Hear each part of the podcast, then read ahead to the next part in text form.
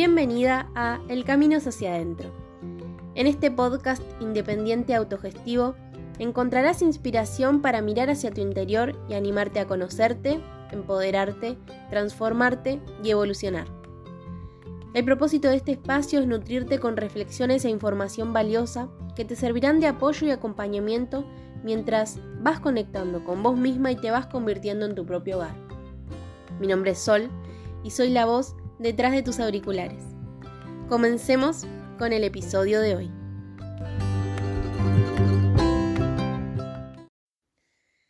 Buenas, ¿cómo estás? Deseo que súper, súper bien.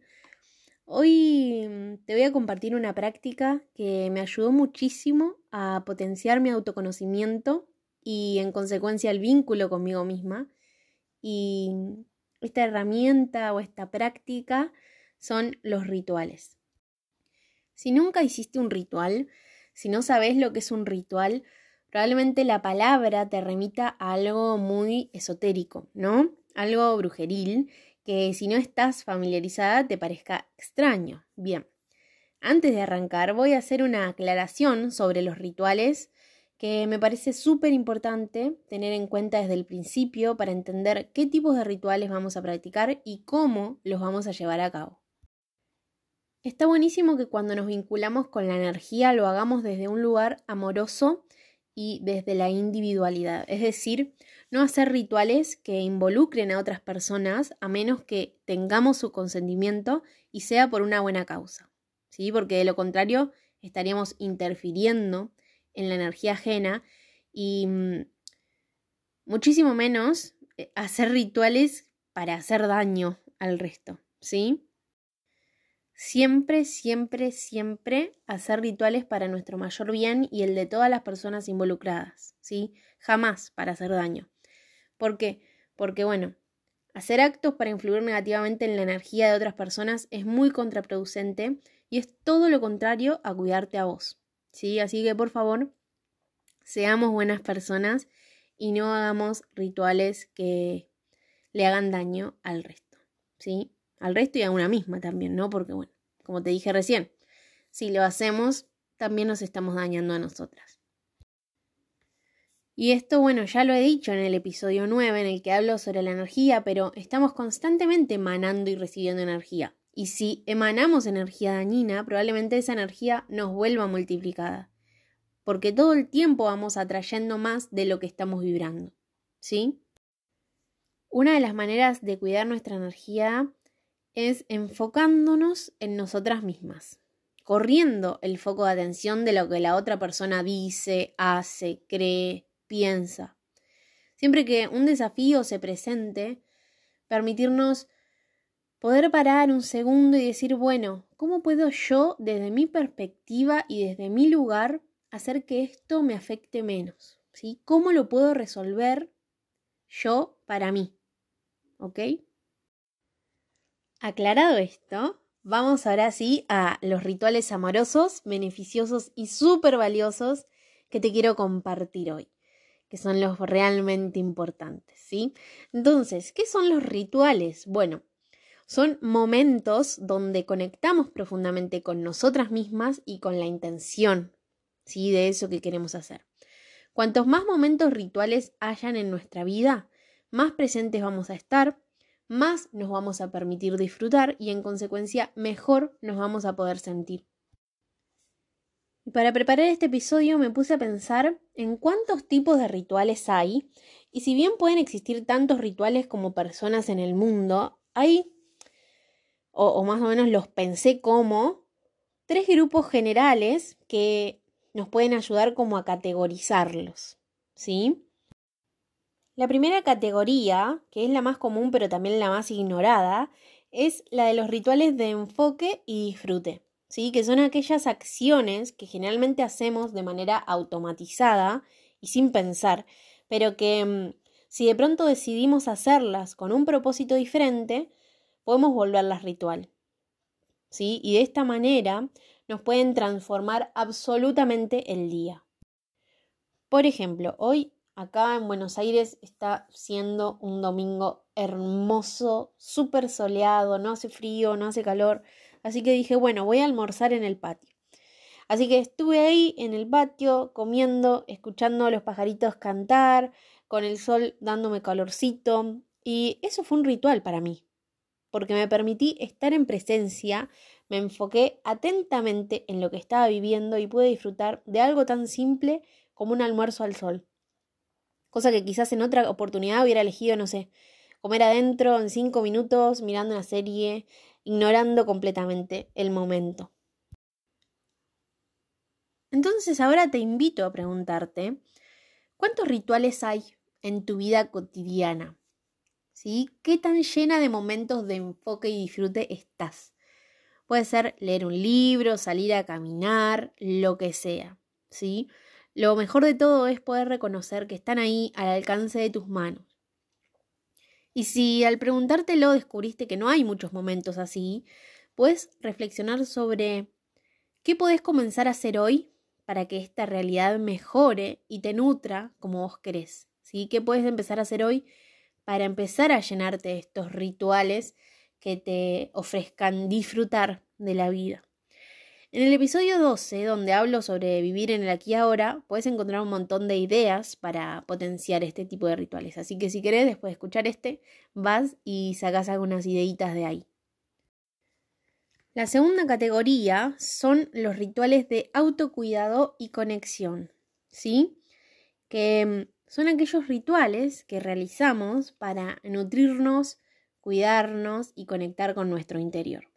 Un claro ejemplo de estos rituales son aquellos momentos que estás vos con vos y podés disfrutar de tu propia compañía haciendo algo que te haga bien.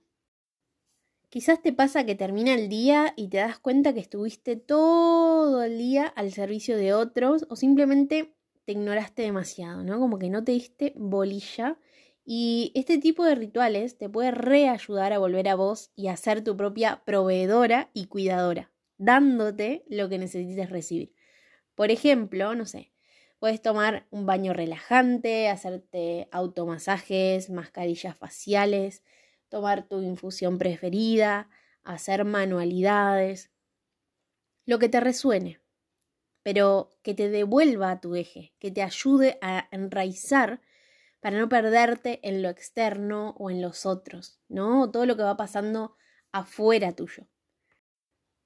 Y la tercera y última categoría, y acá voy a hacer mucho hincapié porque son los menos conocidos, son los rituales de intención, creación y manifestación mis preferidos e infaltables desde que comencé a aplicarlos. Estos sí vienen del lado energético, pero re pueden volverse cotidianos y son los que nos conectan con una intención, ¿sí? Con algo que queremos crear, algo que queremos manifestar en nuestra vida. En mi caso particular, y como te dije al principio, empezar a hacer rituales me conectó mucho conmigo y con lo que me pasa, pero principalmente con lo que deseo. ¿no? Como para poder tener claridad, enfoque y empezar a tomar decisiones que estén más alineadas a la vida que quiero vivir. Así que la idea de esta categoría es ir compartiéndote herramientas que suelo utilizar para que vos puedas armar tus propios rituales. Obviamente te puede pasar que no resuenes con todo, así que te recomiendo ir tomando lo que te sirva y el resto, por supuesto, déjalo pasar. Primero que nada, tenés que tener en claro para qué vas a hacer ese ritual, con qué intención, con qué propósito, qué quieres lograr a partir de su práctica. ¿Vas a hacer un ritual para potenciar tu amor propio? ¿Vas a hacer un ritual para conectar con la abundancia? ¿Vas a hacer un ritual para obtener claridad sobre un tema en específico? ¿Sí? ¿Para qué? Porque este para qué va a depender pura y exclusivamente de vos, ¿sí? Y de lo que vos desees. Una vez que tengas el propósito del ritual, hay que encontrar el momento para hacerlo. Bien podría ser un momento donde estés sola y preferiblemente no seas interrumpida, porque la idea es poder empezar y terminar el ritual sin cortarlo, ya que cuando menos distracciones tengas, más enfocada vas a estar y más poderosa va a ser la intención y el ritual en sí mismo. Pero si no puedes estar sola porque vivís con mucha gente, por ejemplo, bueno, al menos que durante ese momento no te hablen, así no te distraes. Cuando ya tengas la intención y el momento, vas a tener que encontrar el espacio donde ocurrirá el ritual. Lo más conveniente es un lugar donde puedas estar tranquila y te sientas cómoda y a gusto. Y acá entra en juego un elemento súper indispensable para contener y potenciar la energía ritual y es el altar. Si no estás familiarizada con los altares, probablemente vincules a un altar con algo religioso, ¿no? Porque ahí es donde más se suelen ver, pero no tiene por qué ser algo religioso si tu enfoque no es ese, ¿sí? No, los altares no son algo específico de una religión en particular, ¿sí? Cualquiera puede armar un altar de lo que sea. ¿Por qué? Porque un altar es un espacio sagrado y muy poderoso energéticamente.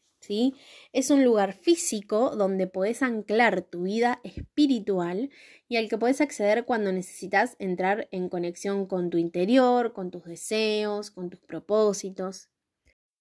Se trata de hacer que sea un espacio especial para vos, ¿sí?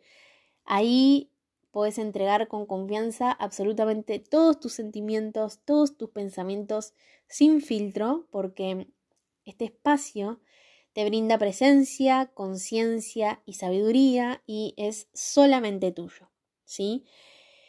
En el altar puedes depositar intenciones, hacer un pedido, invocar a tus guías, guardar tus cristales, objetos de valor, em, realizar ofrendas, lo que sientas. Armar tu altar como espacio sagrado es un proceso creativo, es decir, es algo personal y por lo tanto no hay reglas, ¿sí? De la manera que elijas y como te salga armarlo, va a estar bien. Sin embargo, si no sabes por dónde empezar, me gustaría compartirte algunas ideas para orientarte un poquito y que el no saber no sea un impedimento para no ponerte manos a la obra. Hay miles y miles de altares diferentes porque como ya te dije, pueden haber tantos altares como personas en el mundo, pero pueden ser de dos tipos, ¿sí? Están los altares fijos y están los altares móviles. Los altares fijos se encuentran siempre en el mismo lugar y sirven para trabajos que sean sostenidos a lo largo del tiempo, es decir, aquellos rituales con los que conectaremos durante varios días seguidos, por ejemplo, o con cositas con las que querramos estar en contacto todos los días.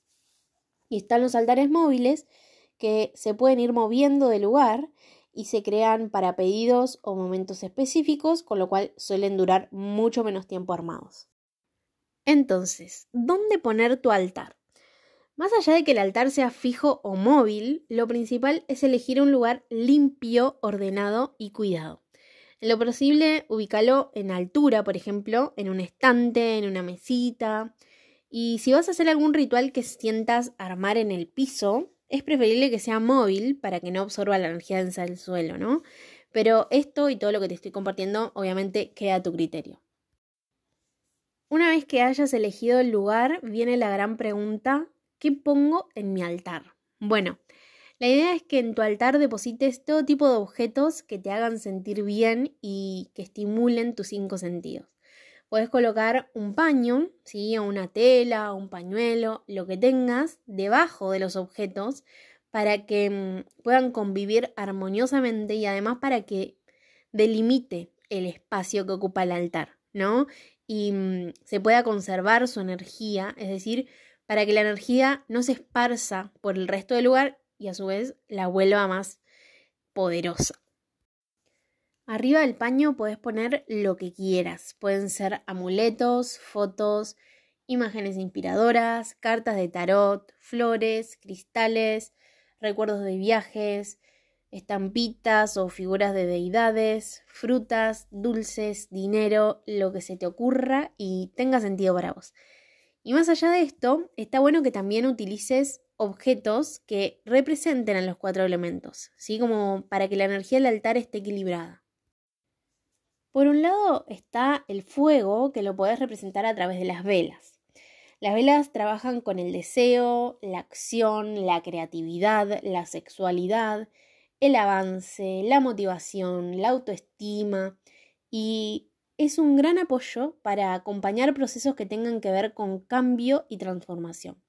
Las velas son muy poderosas, la velomancia me parece fascinante y siento que tiene mucha, mucha data para aportar. Así que si te resuena y te interesa, te súper recomiendo que busques más info porque de verdad hay mucho ahí que te puede servir. En mi caso, una vez que empecé a vincularme con las velas, no paré más y hoy en día son un must-have de mis rituales. Siempre están presentes, las siento muy necesarias porque elevan la vibración del lugar, le dan luz al ritual. No concibo mis rituales sin velas y yo les hablo a las velas, les susurro mis intenciones, las eh, alquimizo, las consagro, bueno tengo todo un vínculo con las velas, así que nada, me parecen muy lindas aparte y muy poderosas. Por otro lado está el elemento aire y este elemento trabaja con el mundo espiritual, con lo mental, con la intuición, con lo divino, con la comunicación, con la expresión. Y para representarlo en el altar podés tener plumas, instrumentos, postales, cuadros con frases significativas, porque también, bueno, el aire trabaja con las palabras, ¿no? Em, cartas de tarot, pero mm, lo ideal para tener presente al aire en tu altar es el saumo, que es la quema de hierbas y resinas. Y mm, bueno, también es todo un arte el saumo, ¿no? Y no, me voy a explayar ahora porque estaría horas hablando, pero es súper poderoso. Y mm, también, pues, no sé, usar saumerios naturales. Bueno, hay un montón de distintos tipos de elementos de sahumado que pueden servir para, para este elemento en el altar. También está el elemento tierra, que trabaja con el mundo material, el cuerpo físico, la riqueza, el hogar, la familia, las necesidades. Y para representar a la tierra puedes utilizar plantitas sin espinas, Em, cristales también, bueno, cristales hay mil millones y todos son muy hermosos y tienen también sus propiedades específicas. Entonces, no sé, podés eh, utilizar cristales específicos para cada ritual que uses. No sé si vas a hacer eh, un ritual de abundancia, usas cristales que trabajen esa, esa temática, ¿no? Como para potenciar. Y por último está el agua, que permite trabajar con las emociones, los vínculos, el mundo inconsciente e interior. Y mm, para representar el agua en tu altar puedes utilizar un cuenco con agua, ¿sí? Para que absorba la energía negativa o tener aguas preparadas, alquímicas o intencionadas también. Algo que está bueno saber es que podés tener varios altares armados ¿no? Que trabajen propósitos completamente diferentes, pero que siempre tengan sentido para vos, ¿sí? Entonces, una vez que tengas la intención del ritual, es decir, el para qué vas a hacerlo, sepas cuándo vas a hacerlo y dónde vas a hacerlo, bueno, llegó la hora de ponerte manos en acción, ¿sí? Y arrancar el ritual. Siento que los rituales son algo súper personal y creativo de cada persona, Así que hoy no te voy a compartir un paso a paso un ritual porque mm, deseo que te animes a crearlo vos. ¿Sí? Ahora que te compartí todo esto, la base ya la tenés. Solamente tenés que reflexionar, bueno, ¿qué tema te gustaría trabajar en tu próximo ritual? A veces es algo tan simple como armarte un altarcito, ponerte música tranqui o que acompañe el momento, prender una velita y quedarte ahí, ¿no? Un rato con las manos en el pecho, conectando con vos y con lo que deseas. Si bien te conté que esta categoría se llama rituales de intención, creación y manifestación, de cómo manifestar te voy a estar hablando en profundidad en el episodio de la semana que viene, porque es algo muy enorme como para sumarlo hoy y quiero darle la atención que se merece, pero para que ya te vayas preparando, intencionar es algo así como traer a la conciencia de tu corazón y de tu alma qué es eso que querés manifestar, qué es eso que querés lograr, ¿sí? Ni más ni menos. Intencionar es la primera acción para comenzar a hacer materia algo que primero fue deseo, ¿sí? Pero que es posible volver real si lo creas desde el corazón, ¿no? Con todas tus ganas, con todas tus fuerzas y por supuesto te moves para acercarte a él. Es confiar plenamente en lo que se desea. Te doy un ejemplo real para que se entienda. Esto lo cuento siempre en mi taller de limpieza energética. Resulta que venía de unos días bastante oscuros e intensos, donde no podía dejar de pensar en una situación que me preocupaba mucho. Pasaban los días y eso que me preocupaba se convirtió en ansiedad, ansiedad que me impedía completamente tener claridad para poder resolver el conflicto.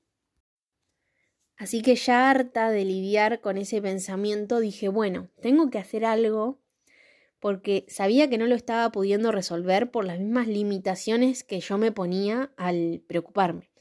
Así que preparé un ritual, me armé un altarcito y usé una vela tijera, que esto no lo conté, pero más allá de las velas normales y de colores que todas conocemos, hay velas con formas que ayudan en los rituales de manera simbólica. Así que encendí la vela tijera, que es una vela con forma de tijera, ¿sí? E intencioné cortar con esa preocupación porque, bueno, ya no daba más. Y esto es 100% real.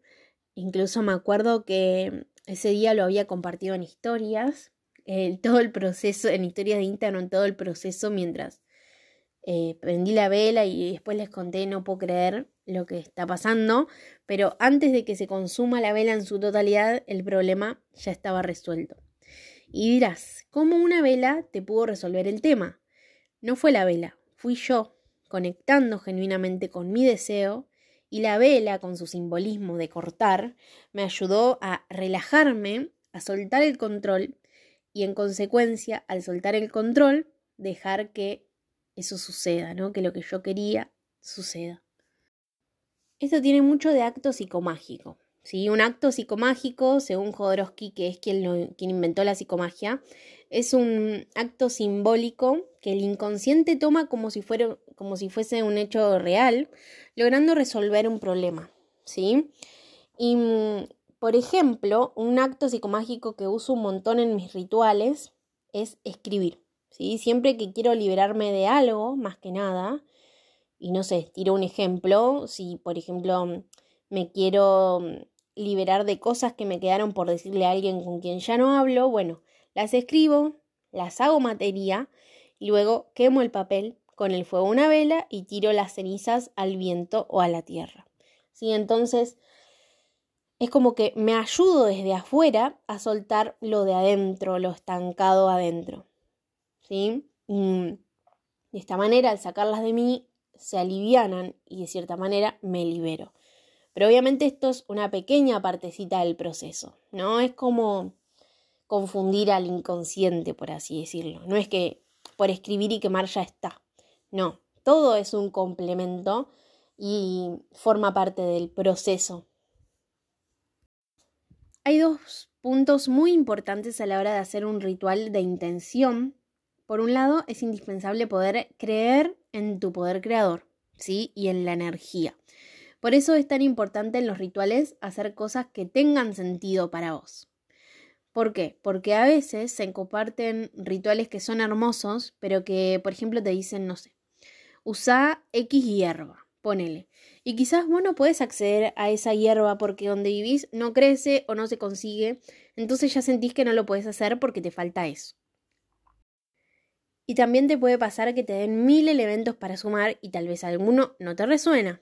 Por ejemplo, te dicen usa una vela roja. Y si a vos no te resuena la vela roja, pero la usas igual, el ritual probablemente pierda poder, porque estás usando algo en lo que no estás creyendo. ¿Se entiende?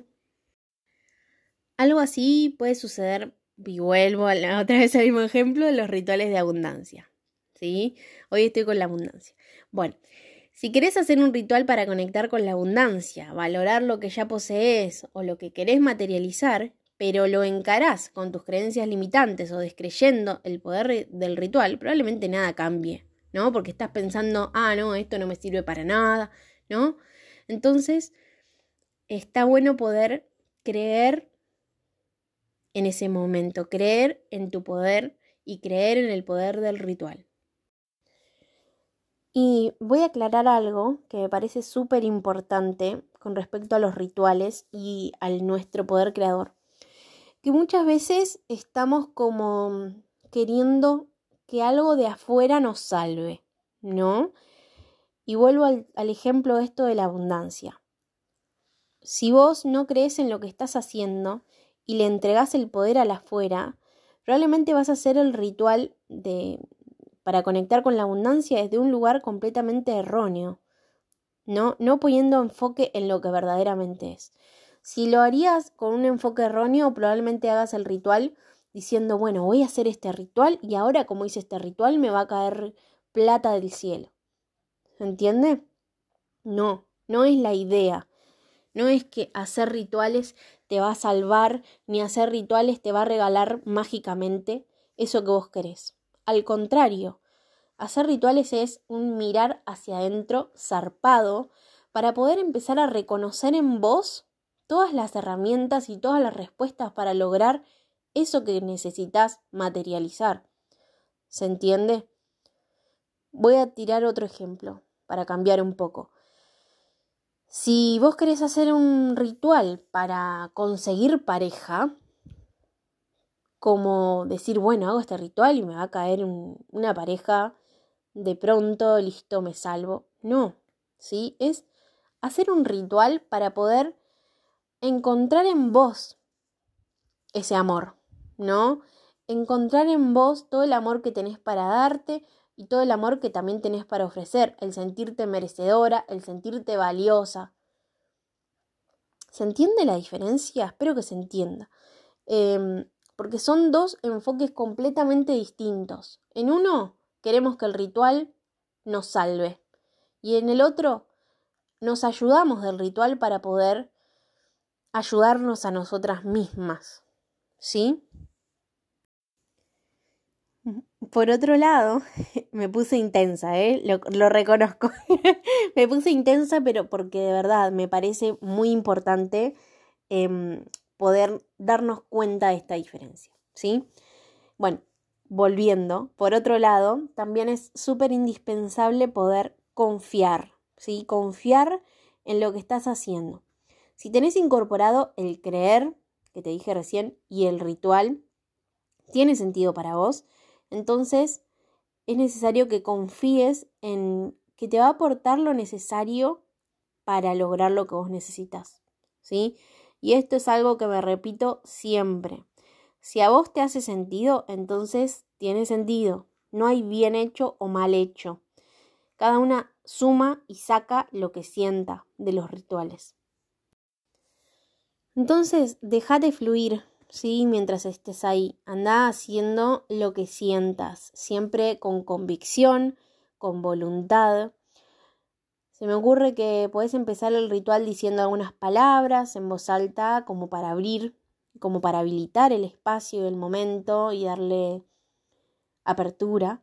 Y, y al finalizar hay una frase que siempre, pero siempre, siempre, siempre digo al terminar. Y si te resuena, tomala y si no, déjala pasar. Y es que así sea, así es, hecho está, como para sellar todo lo intencionado y luego un gracias, gracias, gracias para agradecer y finalizar. Entonces, ¿por qué está bueno que utilices los rituales como práctica cotidiana, ya sean estos de intención o los de conexión y autocuidado o los de enfoque y disfrute? Porque los rituales son una herramienta más para volver a vos. Te aportan 100% presencia, te permiten registrar tus deseos y te ayudan a tener claridad sobre lo que te está pasando o estás sintiendo. Te ayudan a hacer cuerpo toda la energía que se está moviendo por adentro, ¿sí? Súper importante. Entonces, son una herramienta más de autoconocimiento que una vez que las incorpores y si resonás con ella y te vas sintiendo cómoda a medida que pasen los diferentes rituales, te aseguro que se van a quedar en tu vida para siempre. Quizás al principio te cueste o no sepas cómo, cuándo o para qué, pero está bueno que confíes en tu intuición, ¿sí? que te escuches, porque cuando lo hagas seguramente las respuestas van a ir apareciendo. Hace un tiempo escribí un texto que mm, tiene mucho que ver con esto, así que para finalizar el episodio de hoy te lo voy a compartir, te lo voy a leer y dice, son las 8 y 20 de la noche de un viernes de otoño en Buenos Aires. Llueve muchísimo, bajó la temperatura y estoy en mi escritorio trabajando. Me siento tranquila, en paz, disfrutando, con vela encendida y el sonido de las gotas caer intensamente en mi techo de fondo. De pronto me doy cuenta que este instante se ha convertido en un ritual. Se volvió un ritual porque estoy poniendo mi atención plena en lo que sucede en mi entorno y dentro de mí, en lo que simplemente es o está siendo. Porque un ritual no es mucho más que eso, tomar conciencia sobre el aquí y ahora para conectar con el propósito o la intención de lo que quiero crear, disfrutar o vivir.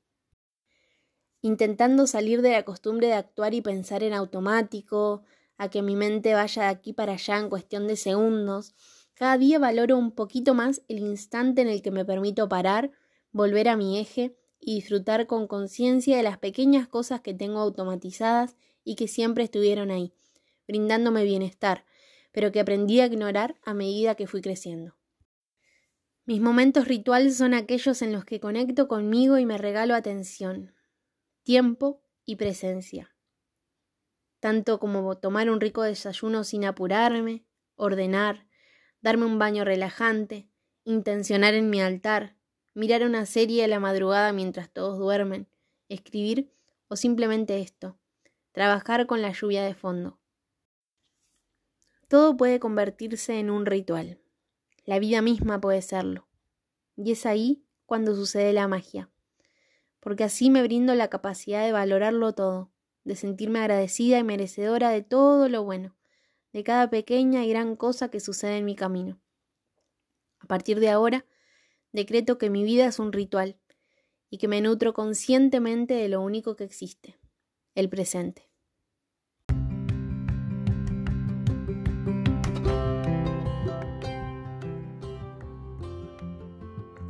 Deseo que puedas comenzar a practicar y experimentar esta herramienta tan linda que son los rituales, porque de verdad van a generar un cambio en tu manera de vincularte con vos y con lo que te rodea.